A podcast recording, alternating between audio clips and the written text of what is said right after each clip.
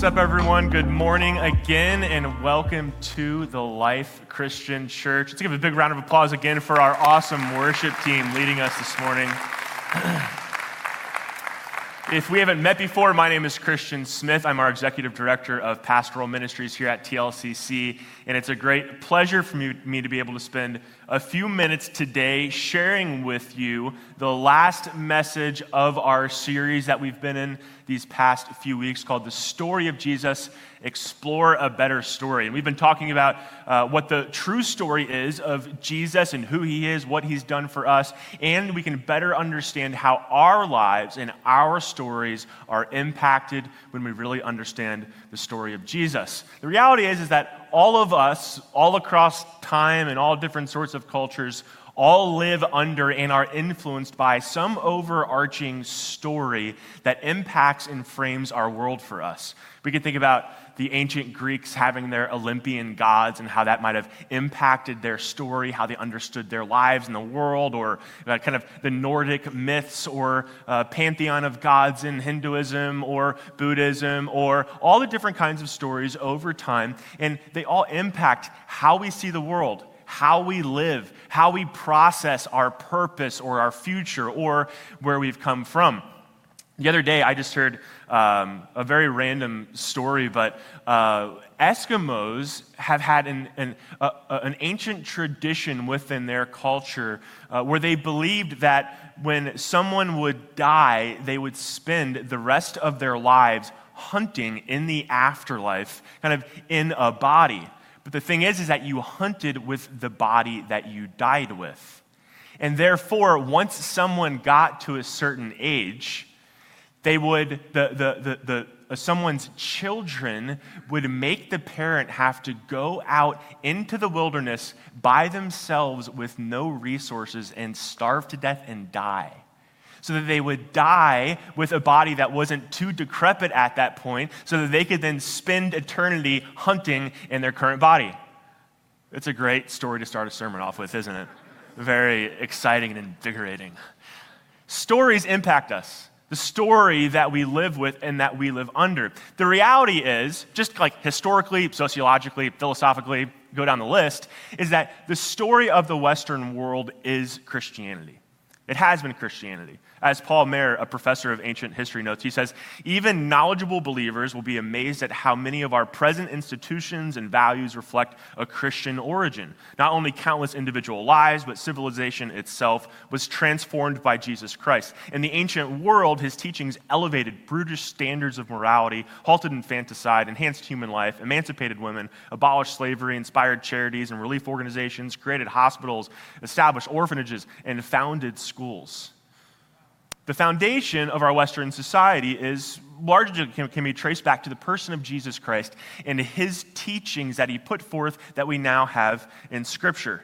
Even when you look at the Declaration of Independence and it's all men are created equal, that hasn't always been implemented in the right kind of way. But the idea of human rights, of us having values and justice and these kinds of things, come from the Christian worldview that elevated how we understood the world to where we are today in our current context. But so that might be interesting sociologically. The, the fact that Jesus Christ and, and the teachings of Christianity is the story that we live in today, it does not necessarily make that story true.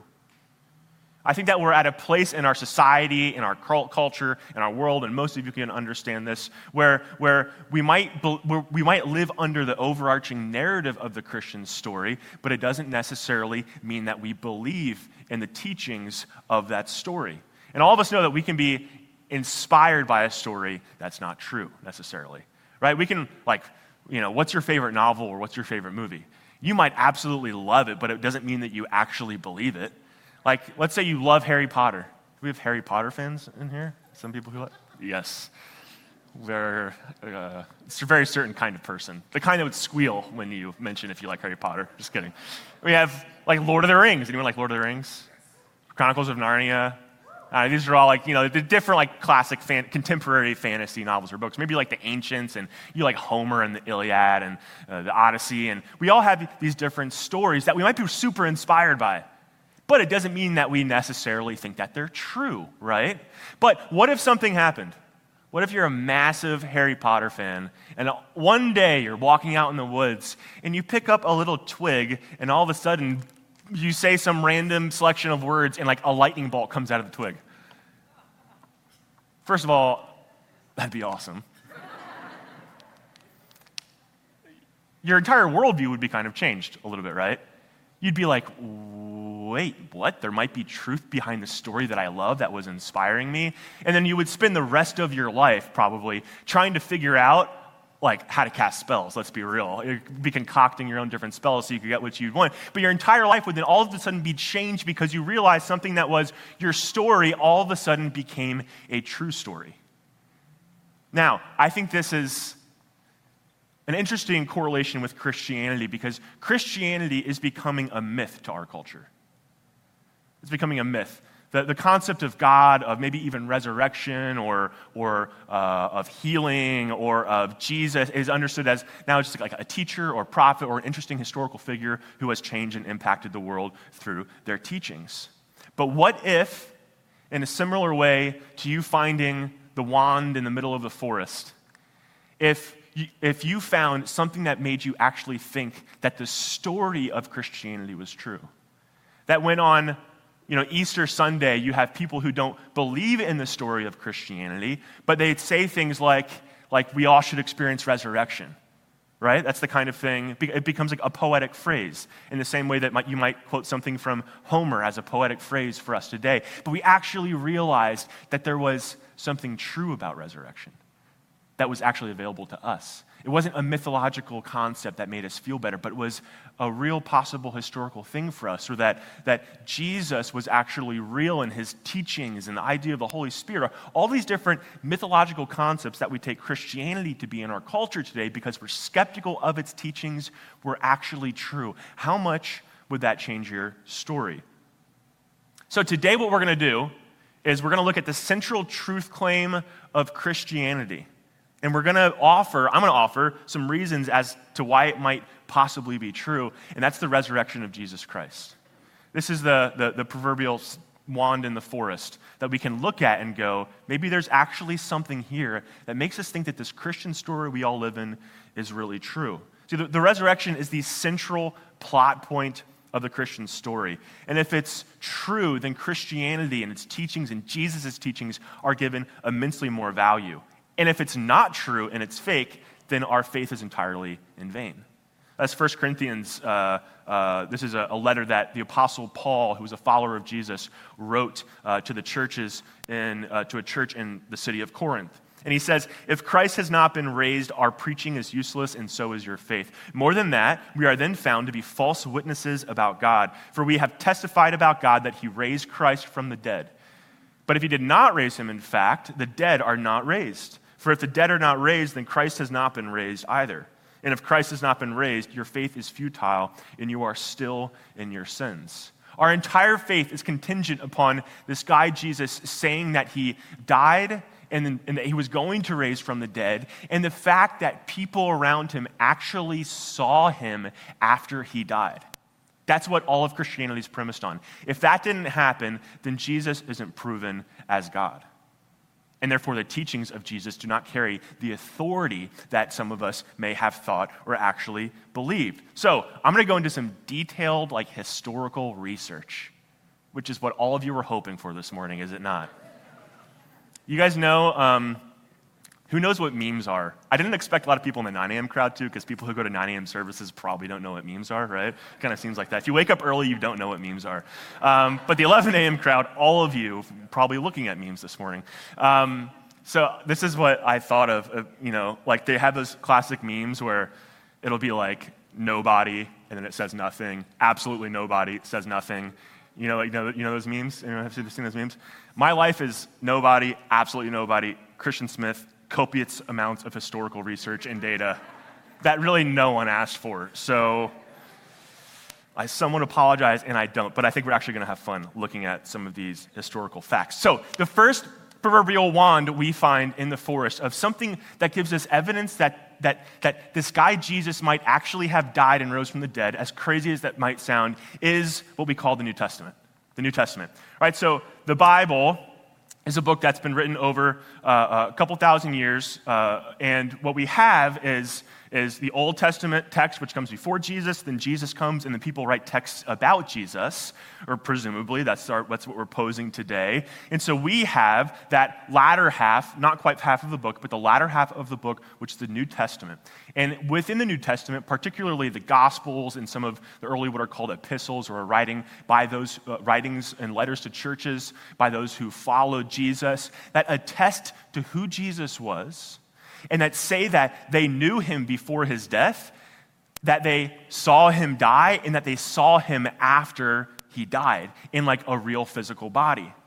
And so we come upon this point of evidence and we go, okay, either this is all fake or something had to have happened here to where this isn't actually real evidence or, um, or it actually is true evidence. And so what we have to do is we have to go, the first thing is, is the New Testament actually historically, historically reliable? Just like a, a basic, simple question why would I trust this piece of evidence? And remember, the stakes are super high here. Because if Jesus actually rose from the dead, it changes the entire story, right? So I'm, I'm going to keep coming back to that. I'm going to get stuck in like some numbers here, but we're going to make sense of them. We're going to make sense of them. But like, remember how high the stakes are. It's not just about numbers, it's about eternal destiny. It's about our lives today. So the evidence, this isn't just for some random belief. This is the belief that would change everything within our lives. So what, one, of the first things of, of why I would say that the New Testament, we should actually really consider it as a reliable document that tells truth is because, one, it was written close to the actual events that it reports, and two, it was corroborated by eyewitnesses which is how we want to ever get good evidence in any circumstance. You can watch trials or whatever it might be. You want people who were, uh, who were giving evidence close to the actual event, timeline wise, and that that, and that that evidence can be corroborated by eyewitnesses. Let's do a quick little thought experiment here. And I've done this before. You might have seen me do it before, but I'm positive you probably don't remember me doing it before. So I'm going to do it again. All right. Imagine that you have an old, old story in your family that came from your great great granny.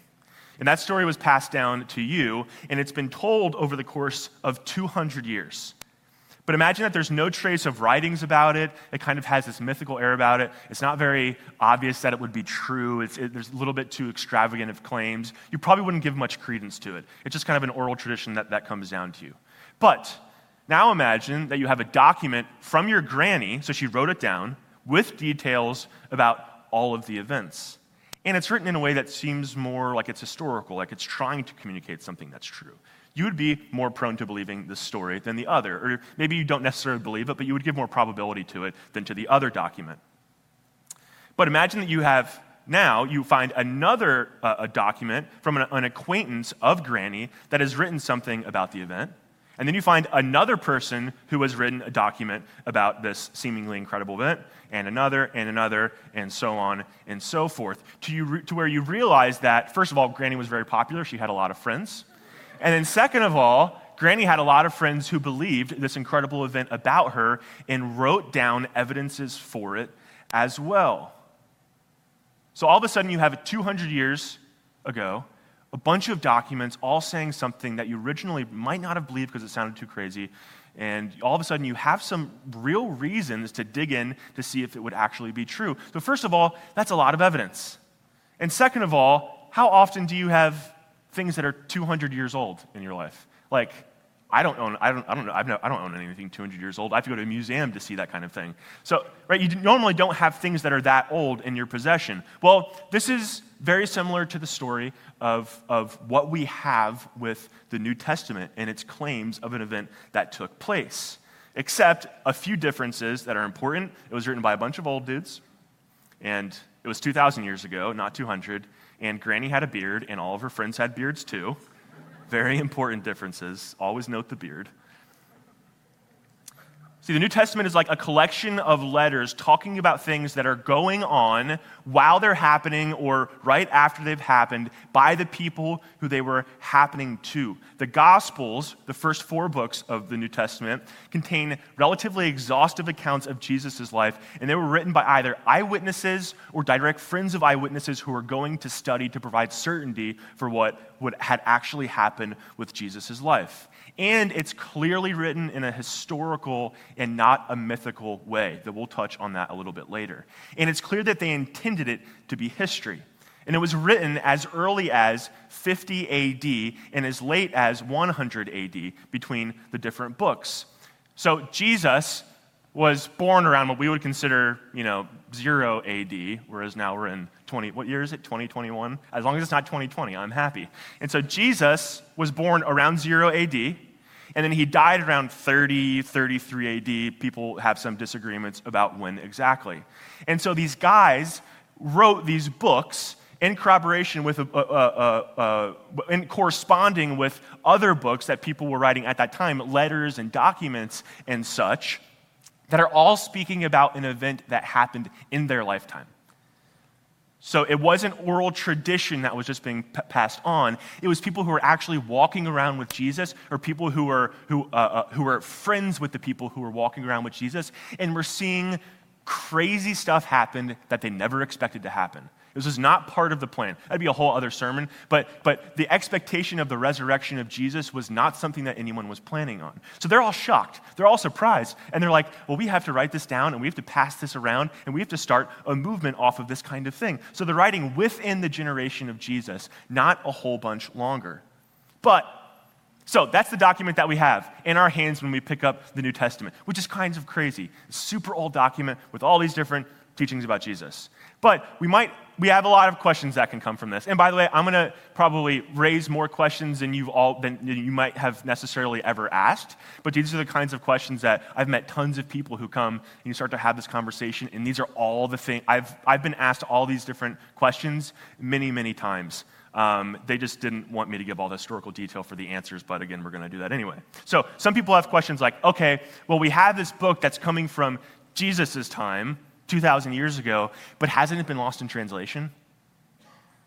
Right? Like, how do we know that we actually know what they wrote? That's a big question because if we don't answer that, then how do we know that they actually wrote about the resurrection of Jesus? How do we know that didn't get transformed into that over time? Or people wanted to manipulate the system and get power, so they started writing their own kinds of things into it so that it could be the faith that they wanted, or they heard different stories and developed myths and all that stuff. How do we actually know what those first people wrote? It's been so long ago and translated into Latin and translated into, into different languages and German and English. We have so many different translations today these are questions that, that frequently um, uh, will open up to us.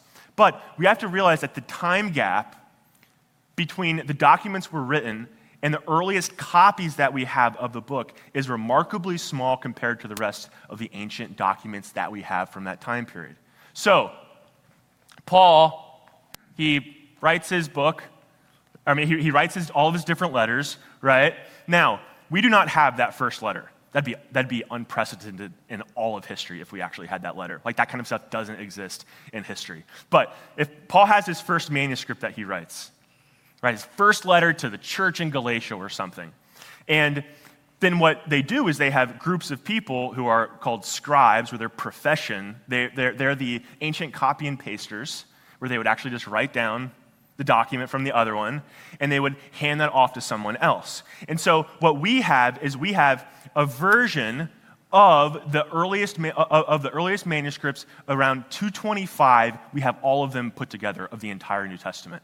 Those are the earliest ones we have okay um, we have like little pieces of the New Testament about 35 AD, uh, about 35 years after they were written, which is really early. I won't go into too much detail on that. But we have, we have this, this compilation of the New Testament that are copies of the original letters that were written about 225 AD. Now, your first thought is probably, wow, that's a really long time in between when it was written, right? Like let's say 60 AD to where we have a copy from 225. It feels like a long time, right? That might kind of scare us a little bit. But what we have to realize is that um, we can actually have a very strong historical sense that these are the, a, a representation of the original document that, let's say, Paul wrote. Remember, why is this important? Because Paul is a guy who, what we see in Scripture, is really saying that Jesus Christ rose from the dead.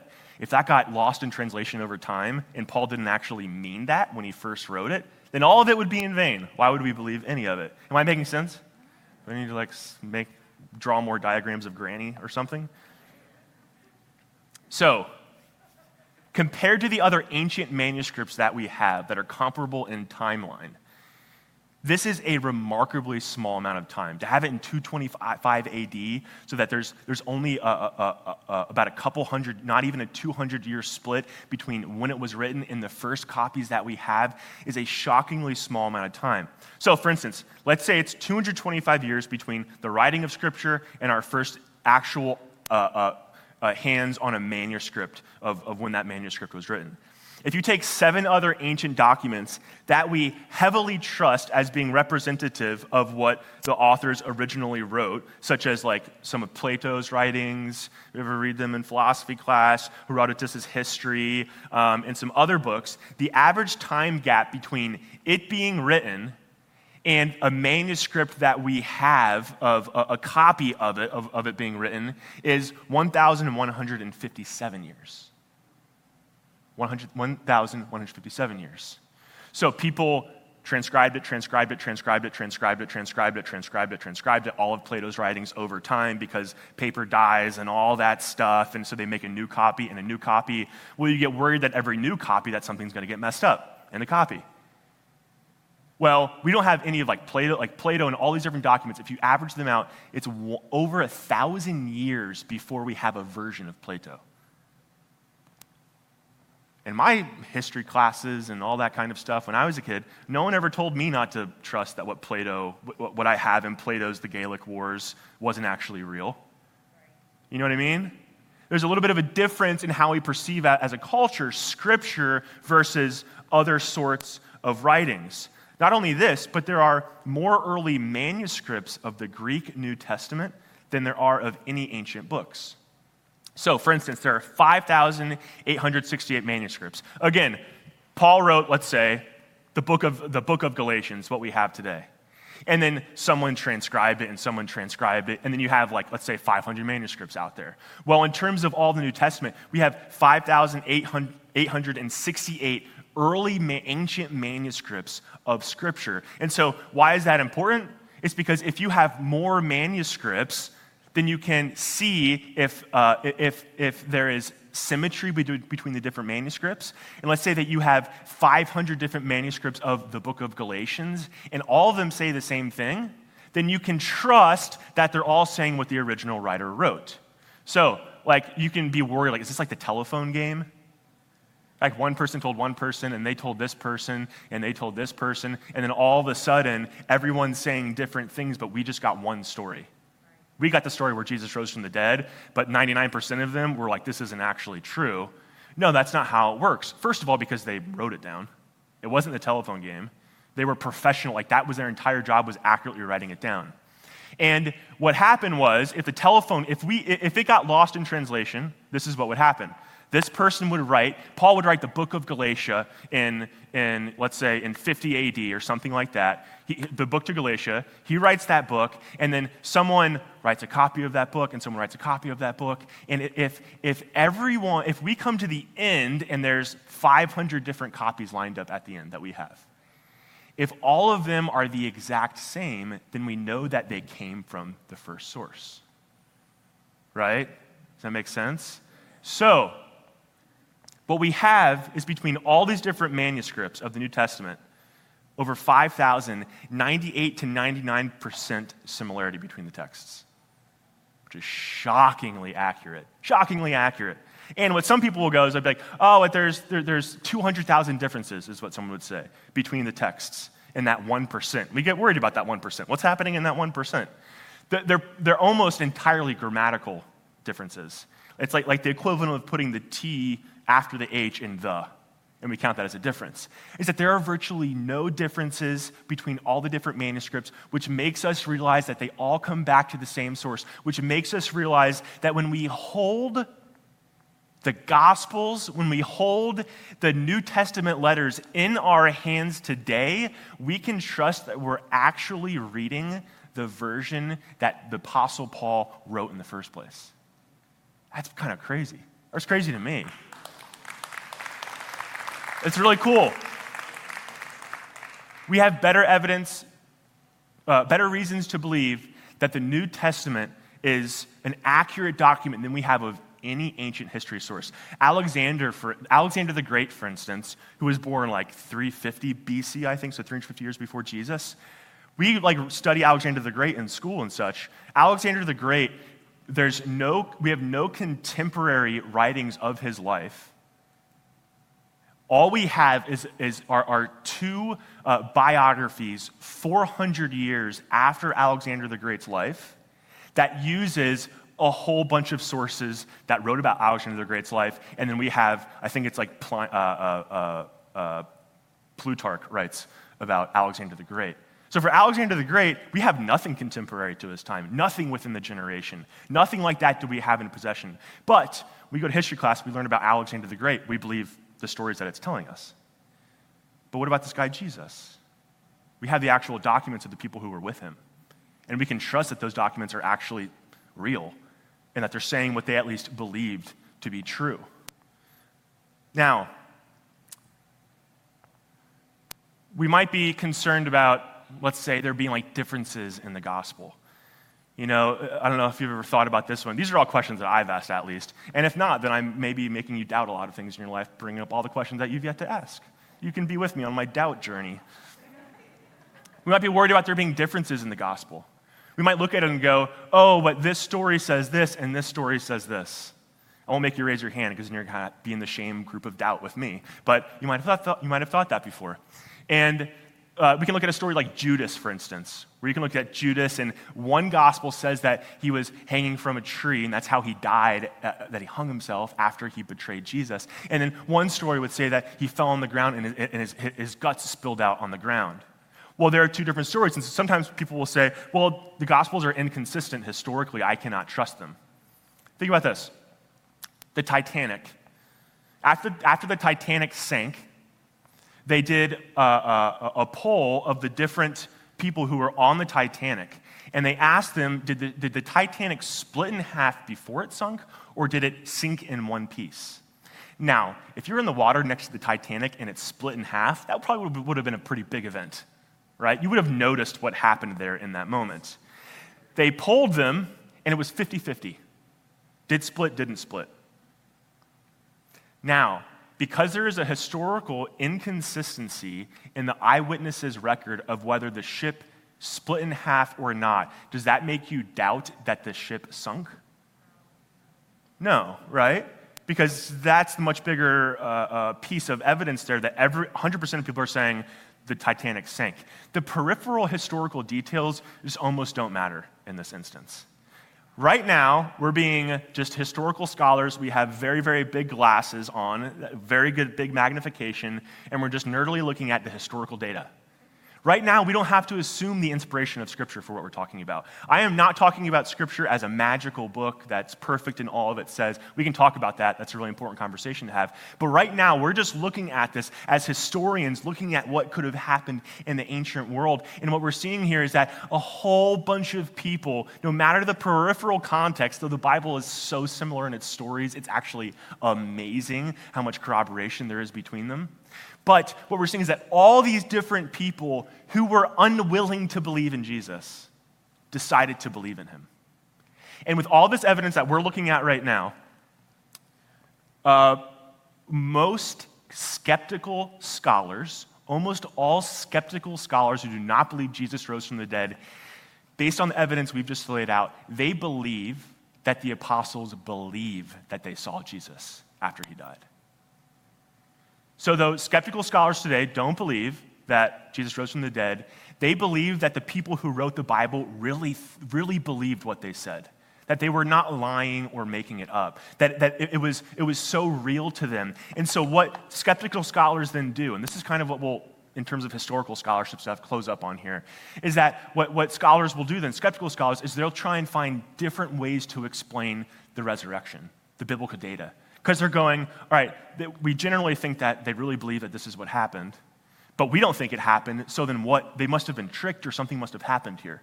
And we have four different ways that scholars process the potential resurrection of Jesus in the biblical data. And the first one is something called the hallucination hypothesis. So these are, I'm going to tell five options of how to process the resurrection, of what could have happened, based upon the fact that we have a trusty historical document in the New Testament. The first one is the hallucination hypothesis. The eyewitnesses hallucinated seeing Jesus after his death. I don't know if anyone's ever thought about this one before, but I definitely thought about this one before. Where maybe, and there's been a lot of study and a lot of scholarship, a lot of ink spilled on this one where perhaps Peter, he was under such emotional distress that he hallucinated seeing Jesus after he abandoned him and he rejected being associated with Jesus. He was under such distress, he thought he was going to be the Messiah, and so he had a hallucination of Jesus. Possible. Less possible is 500 people hallucinating Jesus, which scripture attests to. Less possible is the hallucination of Jesus physically eating fish because hallucinations are aphysical. And hallucinations are subjective, meaning they're typically for almost, almost across the board in terms of studies. Only you, you, your, your hallucination is your hallucination, not the other person's hallucination. And then also that hallucinations are short and typically don't last 40 days for 500 people or however many people saw him over that time. We don't know exactly, but there is a report of 500 people. So when we look at hallucination, we go, that's not likely. But notice here, no, notice the massive victory here in terms of, uh, uh, for Christians, I'm assuming from my perspective, what I think is a victory, is that the scholar is saying Peter really thought he saw Jesus. That's huge. That's huge. All right. Next, the other. So th- that's the first. This is the second, which is conspiracy theory. That the apostles were liars who conspired to create the most successful lie in all of history. Right, so the apostles, they, they made this story up. Maybe they're making a power grab. They wanted to start a church and lead people and make money, or they, whatever reason you might want to come up with for it to be conspiracy. I've also thought of this one. I don't know if you guys have.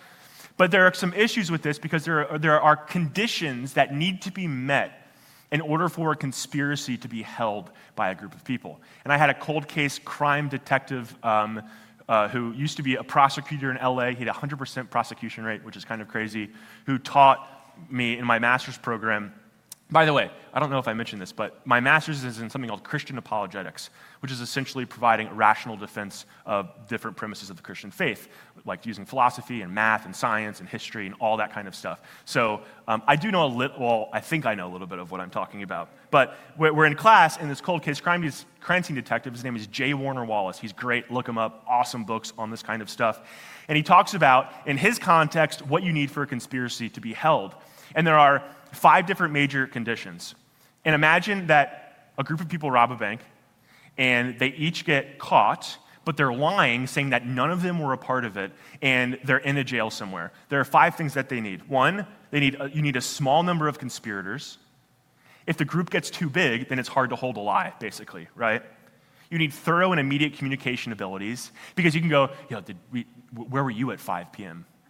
You need to be able to tell someone quickly in order to be able to hold the lie. You need a short time span to hold the lie. It's much harder holding a lie over 10 years than it is, you know, one day. So you need a short time span. You need significant relational connections be- between the people because why am I going to protect you if I don't care about you versus if you're my brother or my family, then I might protect you more. And then fifth of all, you need little, little or no pressure put on you. Right? That's like torture techniques are intended to try and get truth out of people. And so they would you need little or no kinds of that pressure though. And so, if you're in prison and, and you, you have none of these different, uh, in, in a jail cell being held, being prosecuted for this, it's hard to hold the lie if you don't have these five conditions. Now, think about the apostles who were holding this. There was a bunch of people who were running around saying that Jesus rose from the dead. They had no communication abilities. iPhones were not invented yet, shockingly enough. And they're traveling all around the area, going out and evangelizing to where they can't reach other people. They held this for their entire lives. They had, some of them came from backgrounds in which they would have naturally hated each other. There was no necessary relational connection between much of them. And there was massive amounts of pressure put on them. They were holding the lie until their death. And as people have said, nothing proves sincerity like martyrdom.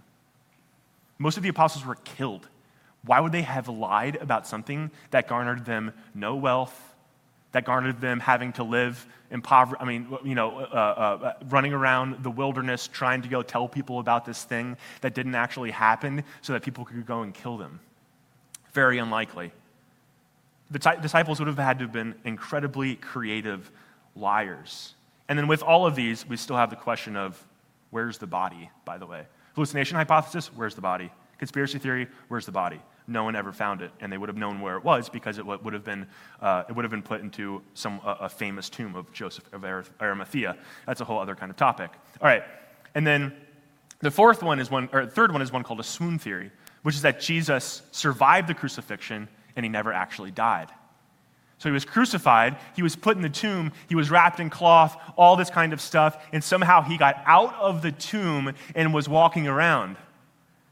I don't know about you, but I think Jesus probably would have been asking for Advil and a cortisone shot after he got out of that tomb. But Jesus was walking around as a functional human, is what all the reports say. So, how could we have expected that he would have survived the suffocation of linen after being crucified on a cross for the amount of time that he was?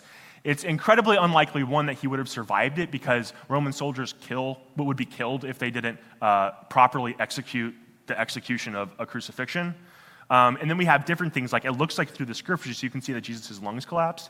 The soldiers didn't break his legs because they were so sure that he had died. And then again, he was encased in the sheets and entombed, which should have ensured that there's no way he could have, after being crucified, get out. And then somehow the rockets moved. Just doesn't make much sense. And even if all of that unlikely stuff happened, he would have been not been able to physically walk around. And if anyone saw him, they wouldn't have been surprised that he's walking around in a great amount of pain. They go, oh my gosh, how did you survive this thing? Instead, he's showing his physical body to them, the, the, his, his hands with holes in them, and he's going, I'm here, I'm made whole, I'm restored into some kind of new and glorified body. He did not come back, it wasn't resuscitated in some kind of way. He had experienced resurrection in some kind of way. And then the fourth theory is that the resurrection story is a myth not intended to be a factual account, the myth theory. That it's intended like the Olympian gods. It's intended to be just this inspiring, fun, fictional story. Well, as we mentioned a little bit earlier, it's not written, like literary scholars look at it, it's not written in a mythical way at all compared to other ancient documents. It, it uses the style of a Greco Roman uh, biography, which is a very specific genre of that time. And it's too close to the actual, uh, the writings were written too close to the actual event for a myth to develop. Right? It couldn't become a mythical story because, because, you know, Paul's running around when it would have become a mythical story and he would have been saying, wait, no, this isn't what actually happened. So we can trust that it was actually people trying to write what is true. And so those are the first four options of what could have happened if we kind of trust the New Testament as a historical document. These are the ways that we can process Jesus' resurrection if we don't think that his resurrection was possible. But there's a fifth option that Jesus Christ actually rose from the dead.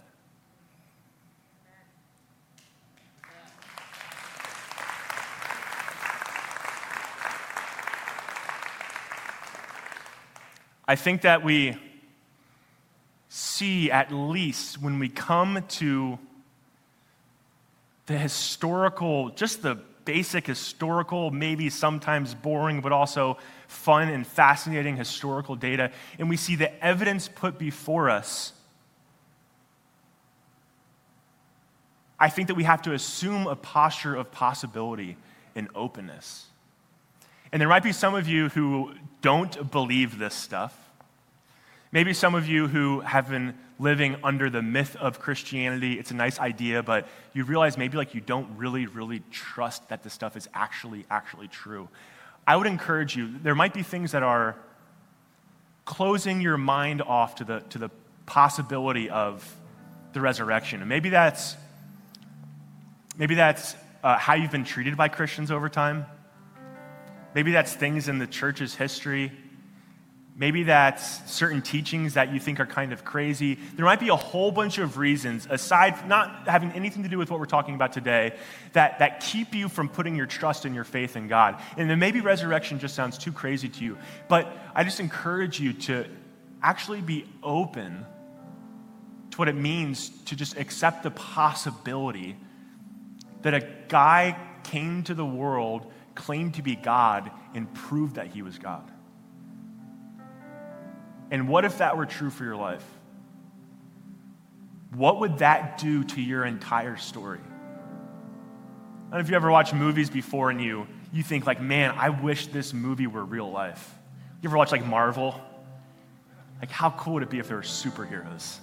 How cool would it be if there was a one ring to rule them all and we're in a great epic battle and people are fighting with swords and we have the life seems so much more meaningful and big when we watch movies and read stories.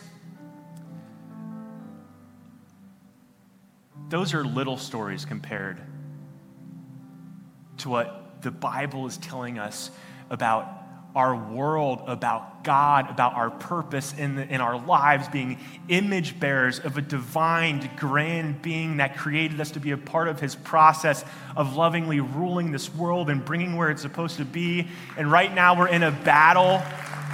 We're in a bigger battle than any story, any movie today tells us. We're in a battle to bring the love of God into the world, to make things right that are broken. That's a pretty sweet story. That's a pretty sweet story. And the most important piece of evidence, I believe that if we're being open, like rational, this isn't like fake faith kind of stuff. Everything can here is real scholarship. I can give you all the stuff that you, that you could want to look at for it. And it's okay if you have doubts and questions. You're always going to. I still have questions about things, 100%. We what, we all live off of faith, whether, believe, whether we believe in God or we don't believe in God. All of us believe in something, even though we have questions about that thing. We just need like 51% evidence. You know what I mean? We just need to, and I think some of us can take the step today of the, you know, the 2% from 49 to 51. And I encourage you just to test it. To test your trust today and say, you know what? Like, God, if you're there, I don't know if you are. I've gone through this in my life, this exact conversation with God before. God, just like, just show yourself to me. Because I think you're probably there. I don't know for a fact. God, uh, Luke wrote his gospel in Acts to help, give, to help to give the readers certainty of what they believed. God wants to show you himself through things like we've talked about today. He wants to show you that he's real and that your story is so much bigger than you know. And then for those of us who do believe in God, and, and you're like, oh, I don't need to be convinced about Jesus, is that God continues to want to increase our level of trust and faith in him. And think, you might experience a miracle in your life or an answered prayer, and what does that do for you? That helps you trust God more, right? That helps you want to, the, the, the next day, tomorrow, when you're struggling, or tomorrow when you're doubting the purposes that He has for you. And sometimes you go back and you go, Oh, but God, I remember that miracle you did in my life. I remember you answering a prayer that I had. Today, I can trust in you just a little bit more. I can trust in you just a little bit more because of what you're doing in my life. I think all the time, when I'm struggling, I promise you, I think about this stuff. It might just be a help for me, but I think it could be a help for a lot of us. Is to remember, like, the reality. God is not, Jesus is not the fictional fairy character that God was an actual person that people saw in real life, and God is just as real today as to us as he was to the people who were writing about the things that they saw in their lives. No matter what we might feel or think, I believe it is true that Jesus is alive. And it's the most important thing that has happened in history. And whether we know it or not, it's the most important thing that's happening in our lives today.